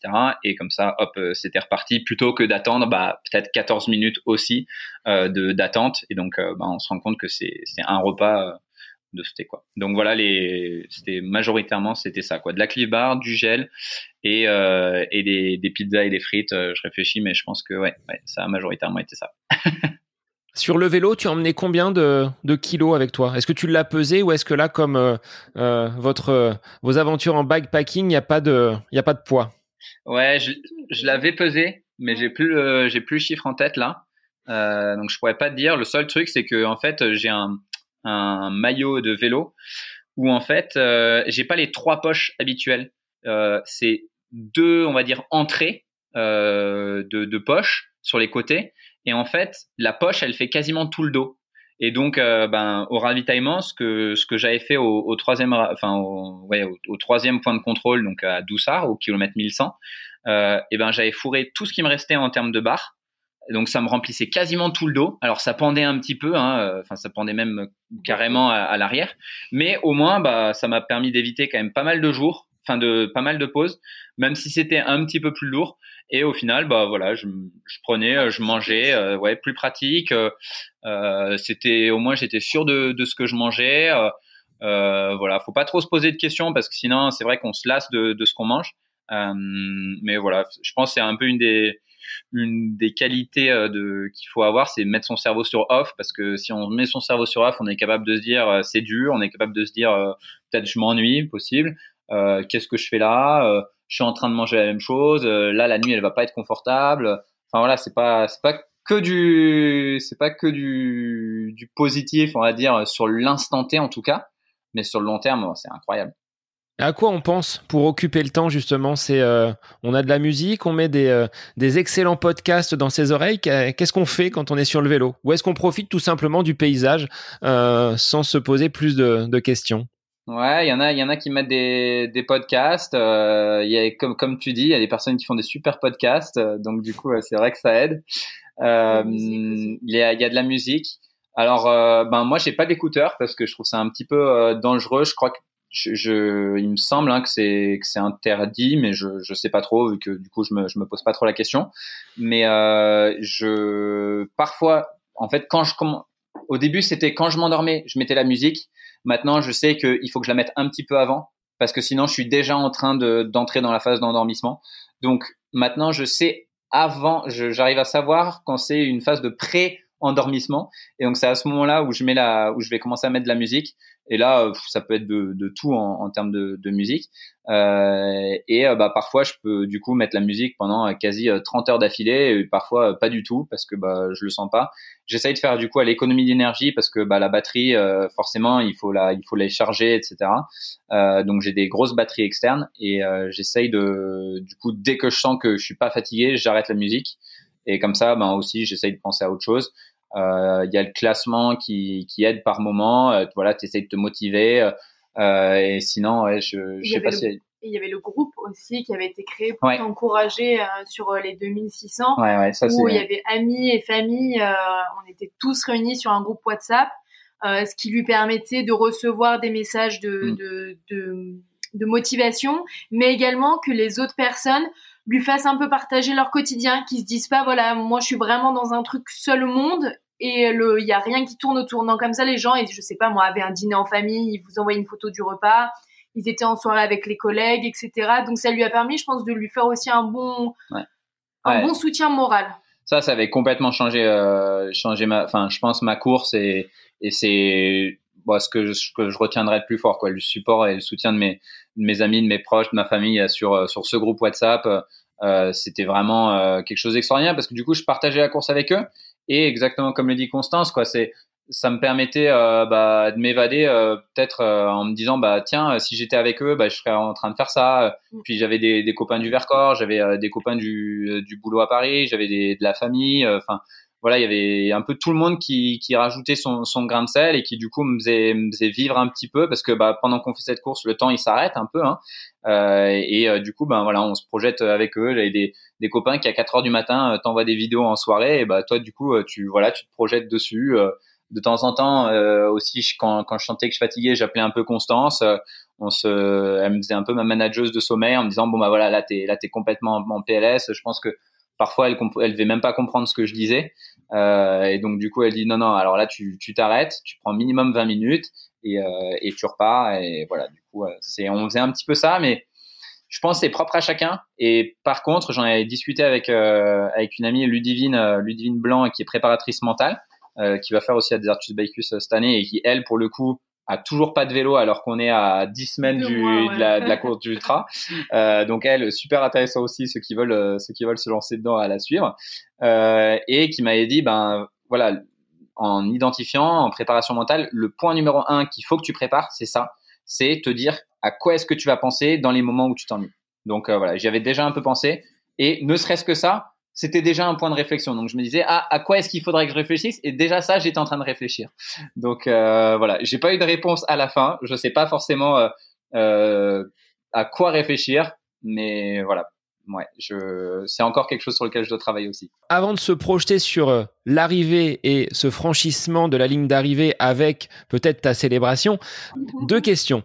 Comment tu gères après euh, de nombreuses heures sur le vélo euh, bah, le fait d'être assis sur la selle? Parce que moi, 50-60 km, déjà, j'en peux plus. Est-ce que c'est la répétition? Est-ce que, euh, comme les pieds, tu t'étais tanné au niveau donc du postérieur Est-ce que c'est une problématique également pour endurer justement des, nombreuses heures sur sur la selle? Ouais, en, en ultra, ça l'est souvent. Euh, et euh, tu vois, pour la petite anecdote, je fais une dédicace à du coup mon mon rival euh, pendant quelques jours, Régis Courteil, euh, qui lui a fini avec, je pense, trois couches de papier bulle sur sa selle. donc c'est vraiment, tu vois, il y, y a, vraiment des, des, solutions de secours qui sont extra. et du coup, voilà, j'avais bien identifié. je, je me disais qu'il fallait que j'investisse dans une selle, donc il y a des selles spéciales. Moi, j'ai une, j'ai une selle ISM. Euh, et en fait, donc euh, c'est celle où à l'avant il y a, y a, deux pointes plutôt que d'avoir une seule pointe, on va dire, euh, et qui permet euh, de te reposer. Euh, alors j'ai pas les, les, termes spécifiques en anatomie, mais qui sont vraiment du coup beaucoup plus confortables. et aussi j'avais testé plusieurs cuissards. J'ai acheté des cuissards haut de gamme. finalement, bah, il y avait rien qui m'allait mieux que le cuissard Van Rysel Decathlon. Euh, qui coûte 60 euros et qui, est, trouvable dans tous les décathlons. Et euh, il m'allait super bien. J'avais jamais eu de problème de frottement, j'avais pas de problème de fesses. Bon, le seul point, c'est que pour la selle, euh, en gros, je, donc je l'avais acheté euh, sur euh, sur le Bon Coin, on l'avait reçu, et au final, je crois que je l'avais perdu quelque part dans, dans mon appartement, on l'a jamais retrouvé. Euh, donc on avait racheté une autre, et euh, il me semble que je l'avais jamais essayé avant euh, avant le, la Race Cross France. Donc j'étais parti avec sans l'avoir essayé, ce qui est une erreur mais immense et euh, et euh, je pense que que ouais il y a, y a, certaines personnes qui se retourneront en, en entendant ça euh, et j'avais du coup mon ancienne selle où ça allait mais c'était quand même pas super super agréable je l'avais du coup mise à un checkpoint, bah, au checkpoint du kilomètre 1100 en me disant si vraiment ça va pas, t'as 1000 bornes à faire et après tu changes et, et tu mets l'autre. Mais voilà, j'avais pris un risque et au final, elle va très bien, donc super content. Alors, dernière question, est-ce que tu préfères gravir l'école ou parcourir la Beauce aux abords de Chambord avec le vent de face? Qu'est-ce que tu as préféré? Ouais, bah, je pense qu'en paysage, probablement euh, gravir l'école parce que bah voilà, c'est c'est quand même le plus sympa. Euh, et au final, même si euh, j'aimais pas du tout euh, faire euh, ouais gravir d'école, c'est c'est quand même quelque chose qui m'a qui m'a qui me plaît de plus en plus. quand je me suis mis à l'Ambraman, vraiment le vélo, je détestais ça quoi. Le Frenchman, le vélo, je détestais ça et donc du coup je m'étais dit il faut que je m'entraîne au vélo et c'est comme ça aussi que c'est vrai maintenant que j'y pense, c'est comme ça aussi que je me suis lancé sur sur l'ultra euh, et le plus je m'y suis mis, le plus j'ai vu en fait les possibilités de voyage. Euh, la première fois, c'était je suis descendu du Vercors pour aller voir mes grands-parents à Noël euh, qui étaient à côté de Toulon. j'ai fait du coup le Vercors-Toulon, donc 330 km. Et là, je me suis dit, waouh, t'arrives à voir tout un pays en faisant du vélo, et, et une diversité de paysages sur une seule journée, mais c'est incroyable. Et là, ça a changé ma vision du vélo. Et pareil, l'école, on, on changé petit à petit. Euh, euh, maintenant, c'est vraiment du bonheur. Et donc, j'adore l'école. J'aime aussi beaucoup voir euh, des paysages comme la Beauce, soit vent de face. Alors vent de face, c'est quand même c'est quand même dur. Hein. Mais, euh, mais moi, c'est pour ça que je sors pas trop le vélo en fait, parce qu'il y a toujours un vent de face. Tu pars avec et tu reviens avec. Donc, euh, mais par Chambord, c'est quand même sympa. Il y a le château, on peut faire une petite pause. Donc euh, voilà. J'avais vu une photo sur votre compte Instagram justement. Ouais, ouais. Non, il faut que les il faut que les paysages soient différents en fait. Je pense que c'est ça qui c'est ça qui aide. Euh, mais en tout cas, en vélo, on se rend vraiment compte de ouais de beaucoup plus profondément, je pense, qu'en voiture, euh, d'un paysage. Et on se l'imprègne beaucoup mieux quand on a traversé euh, la Bourgogne. Et ben voilà, je l'avais déjà vu plein de fois la Bourgogne, mais là, je l'ai vraiment vu différemment. pareil pour les longs de la Loire. Enfin voilà, c'est, je trouve qu'on on, s'imprègne beaucoup mieux de d'un paysage, mais aussi de, de, la culture locale, de la population, de la géographie, de la, de la, topographie du, des, des lieux, ouais, bien mieux en, vélo en tout cas. Alors, quand la ligne d'arrivée se profile au Touquet, qu'est-ce qu'on ressent? Constance, une satisfaction, un soulagement, il est arrivé à bon port déjà. Et Guillaume, alors quel est le, le ressenti? C'est déjà fini ou euh, c'est bon? Là, euh, j'ai mis ça de côté et je le referai plus jamais. Ouais, la, la, fin était horrible. La fin était vraiment horrible parce que euh, j'avais plus de batterie sur rien. Euh, il y a un monsieur qui s'est arrêté et qui m'a qui m'a filé euh, la, la lampe euh, arrière du vélo de son fils euh, pour que je sois au moins en sécurité, même si j'avais pas du coup de lampe avant parce que j'avais plus de batterie. Euh, et puis à 2 heures du matin, bah, tu peux pas aller recharger tes batteries externes ou ton GPS, etc. Donc j'avais plus de batterie sur les lumières, j'avais plus de batterie sur le GPS, j'avais plus de batterie sur le téléphone pour prévenir Constance. Enfin, je lui avais dit que j'avais plus de batterie, mais voilà. et donc en fait, je fais les 50 derniers kilomètres sans trop savoir par où aller euh, en, en, suivant les panneaux euh, à droite à gauche. Et puis vu qu'il fait noir, bah parfois je rate des panneaux. Et puis je suis épuisé parce que ça fait quand même deux jours qu'on se bat avec Régis, mais que là il est quand même 10 euh, km derrière moi. Ça veut dire 10 km. Si je prends une demi-heure de pause, euh, ben il me bouffe. Euh, et que là je suis en train de jouer une place sur le top 10 et sauf que du coup avec Régis ben on fait tous les deux de on fait 5 km et ensuite on s'endort sur le vélo donc on on dort euh, 5-10 minutes et ensuite on repart, et, mais on est improductif au possible. Et là, vraiment, euh, euh, ouais, sur la dernière nuit, j'ai, je me suis vraiment, honnêtement, senti torturé avec une privation de sommeil. Quoi, j'avais vraiment l'impression d'être comme un prisonnier de guerre euh, qu'on, qu'on va priver de sommeil et chanter tout mon corps qui avait des un peu des spasmes qui qui bah voilà comme au moment où on, on essaye de se tenir éveillé bah c'était ça mais pendant euh, des heures et des heures euh, donc là, c'était vraiment, euh, c'était vraiment douloureux et je me suis dit bon bah au pire, je laisse tomber. Euh, tant pis, Régis me passe devant. mais en fait, je me suis dit je peux pas faire ça parce qu'il y a Constance qui m'attend et ben elle, il est peut-être une heure ou deux heures du matin et ben elle m'attend, elle m'attend, elle m'attend et donc là si je lui donne pas de nouvelles, ben je vais pas la faire attendre jusqu'à 7 heures du matin quoi. Je vais pas faire une dormir 4 heures et ensuite finir les, les la fin euh, euh, tranquillement normalement on va dire. Et donc du coup je me forçais, je me forçais et c'était vraiment euh, insoutenable. J'arrive sur une place au Touquet et évidemment, euh, vu que j'ai plus de batterie sur rien, ben j'ai, je sais pas où est la ligne d'arrivée. Euh, donc du coup, j'arrive sur une plage, je me dis bon bah là il y a un casino, je pense que je suis arrivé. Je vais voir une première personne, bah non en fait c'était une hallucination. une deuxième, et en fait, ben toute la place c'était c'était que des hallucinations. Il y avait personne sur la place. Euh, j'arrête une voiture de police qui passait par là, euh, je pense pour patrouiller, parce que à mon avis, je pense qu'il y a des belles vidéos euh, qui, qui devaient bien se marrer au commissariat en regardant les, un mec se balader de, de poubelle en poubelle en poteau électrique en demandant le chemin. et du coup, c'est la voiture de police qui dit oui, oui, vous inquiétez pas, on est au courant, et qui m'emmène jusqu'à jusqu'à la ligne d'arrivée. Et euh, là, bah voilà, il y, a la, y a la célébration sur le compte Instagram, euh, mais euh, voilà, sous soulagement et puis juste, j'en j'en pouvais plus quoi. Je voulais, je voulais vraiment que ça s'arrête parce que j'avais l'impression d'être torturé quoi. Ouais, c'était vraiment difficile. Alors après une bonne nuit de sommeil, on se sent comment? Prêt à repartir ou bah, c'est quelque chose qui a été fait et que tu ne referas plus? Non, bah si, hein, c'est ce que du coup on a discuté avec Constance. Hein, on s'est dit bon bah qu'est-ce qu'on qu'est-ce qu'on peut faire après? Euh, c'est là qu'est venue l'idée du, du triple Ironman euh, du coup à travers la France. Euh, et, euh, et, après, bah, d'autres objectifs. Hein. Il y a, là, il y a l'ultra de, de, la Desertus Bicus, donc à travers l'Espagne, qui va arriver en avril. Ouais. et ensuite, on s'est inscrit aussi à la Pan Celtic Race.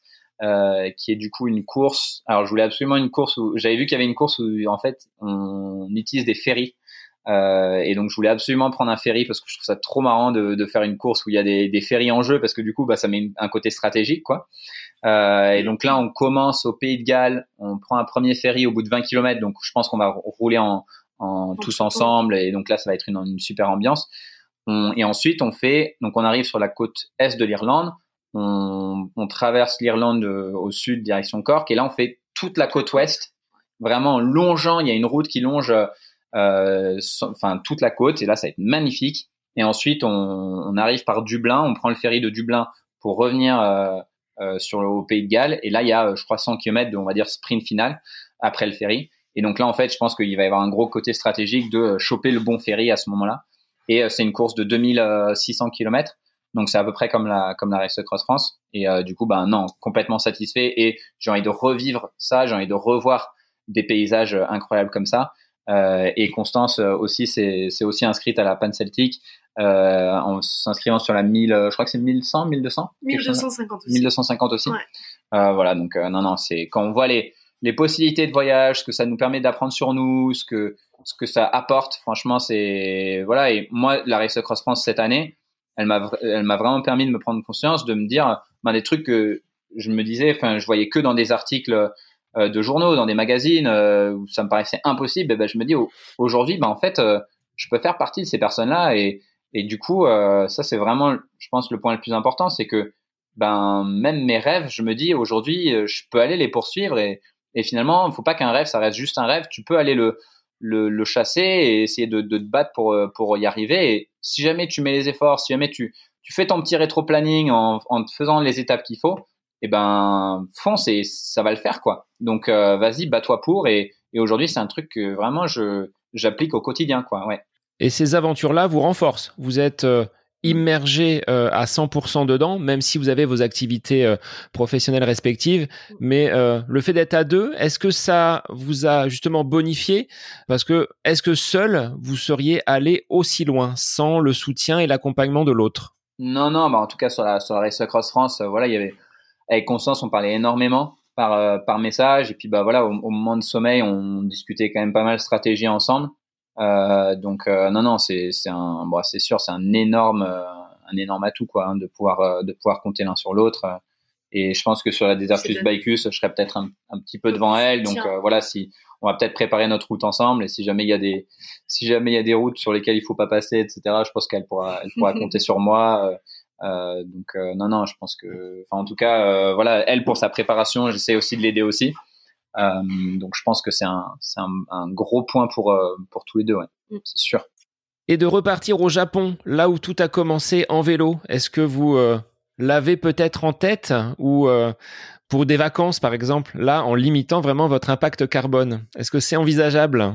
Alors, il faudrait qu'on fasse un bon tour du monde parce que du coup, on ferait tout en vélo et, et quelques fois en ferry.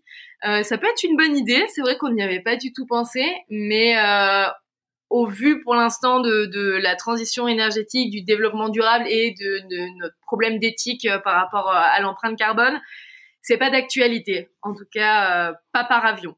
Ouais, bah, on, on, avait fait.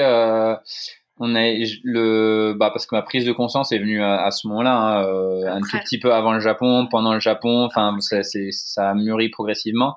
Euh, et euh, du coup bah j'avais fait le retour en de, du Japon en transsibérien. Euh, du coup de depuis euh, depuis Vladivostok jusqu'à Saint-Pétersbourg.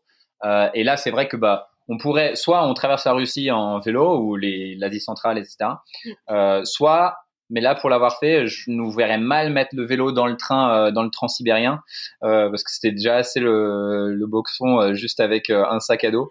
alors avec le vélo, je pense que ouais, c'est peut-être peut-être à exclure. On, serait plutôt partant sur l'idée de d'y aller à vélo à 100%, quoi. Bon, ben moi je vous remercie pour ce long échange très frais, ce qui change un petit peu des, standards habituels. Hein. Là, on est sur vraiment des disciplines qui sont en dehors de toute mesure euh, acceptable avec euh, bah, ces défis au long cours que vous menez euh, entre le Vercors et, et Valence. Donc merci Constance et merci Guillaume d'avoir pris un temps pour échanger avec moi sur le podcast. Sur quel réseau on peut vous retrouver et les aventures avec cette consonante un petit peu japonaise, hein, Kokogi Challenge. Donc on retrouve le, le, côté Japon dans votre compte Instagram. Est-ce qu'il y a d'autres supports sur lesquels on peut vous retrouver? Je vous les, reformuler. Alors principalement Instagram, c'est le, site sur lequel on est le plus actif. On a également une page Facebook qu'on va commencer à retravailler et à beaucoup plus peaufiner.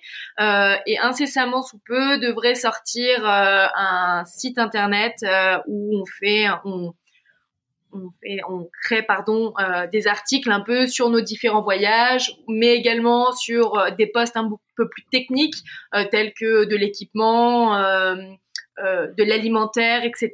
Voilà, donc c'est c'est un petit peu ce qui va se peaufiner là sur le fil du temps, mais en tout cas c'est le réseau principal où on, poste et en tout cas on essaie de, de se tenir informé et de tenir informé notre communauté, c'est sur Instagram. Et sur le compte Instagram, on a aussi mis un lien euh, Linktree, euh, donc avec tous nos tous nos ben, nos articles, nos podcasts sur lesquels on, est apparu pour que les personnes aussi puissent euh, puissent peut-être en découvrir plus.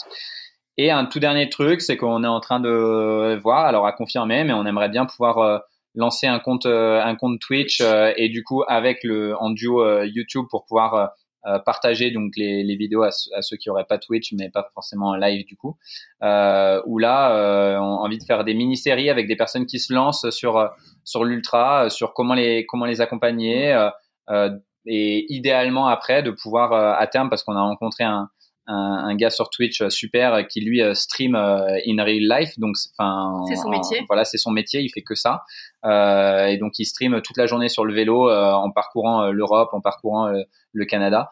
Et donc c'est voilà c'est peut-être peut-être à terme pourquoi pas. Mais en tout cas aujourd'hui voilà de, de, de, continuer à confédérer un petit peu cette communauté qui aujourd'hui est présente mais a du mal à, à s'unir et à se trouver. Donc, euh, elle est un petit peu à droite à gauche sur des groupes Facebook, mm. mais je pense que voilà, c'est top si on peut créer une, une communauté comme ça euh, autour de l'ultracyclisme, autour des, des défis d'ultra endurance, euh, parce qu'il y a beaucoup de personnes passionnées euh, et il y a beaucoup de personnes qui ont à, partager et qui veulent apprendre, et d'autres qui, qui recherchent justement de l'information.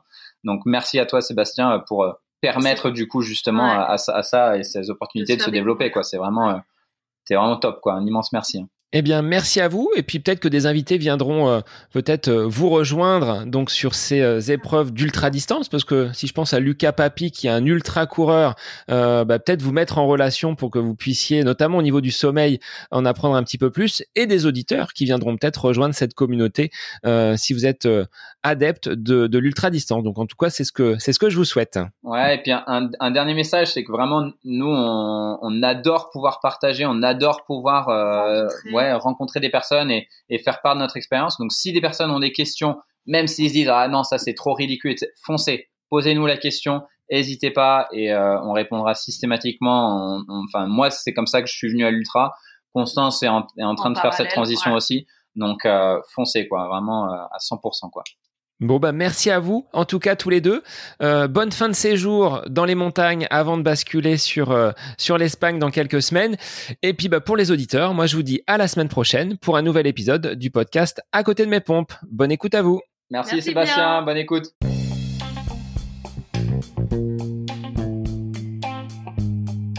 J'espère que cet épisode avec invité vous aura plu. Je vous remercie infiniment de votre écoute. Pour euh, faire remonter le podcast dans les classements, je vous invite à laissez une petite évaluation sur Apple Podcast, 5 étoiles, un petit commentaire, ça me fera énormément plaisir et vous permettrez au podcast d'être remonté, diffusé, euh, déployé sur euh, ces différentes plateformes de façon euh, bah, plus importante encore qu'il n'est actuellement. Et puis je vous invite à me retrouver sur les différents réseaux, hein, Facebook, Instagram. Laissez votre petit message, votre commentaire, ça me fait plaisir d'échanger avec vous. Si vous avez des questions, si vous voulez voilà échanger sur quelconque sujet en lien avec la course à pied, mais pas que, parce que le sport c'est une philosophie de vie et c'est une passion qui nous anime de façon commune, donc n'hésitez pas à venir échanger avec moi. Sur ce, je vous souhaite une bonne fin de semaine, un bon week-end et je vous dis à la semaine prochaine pour un nouvel épisode du podcast à côté de mes pompes.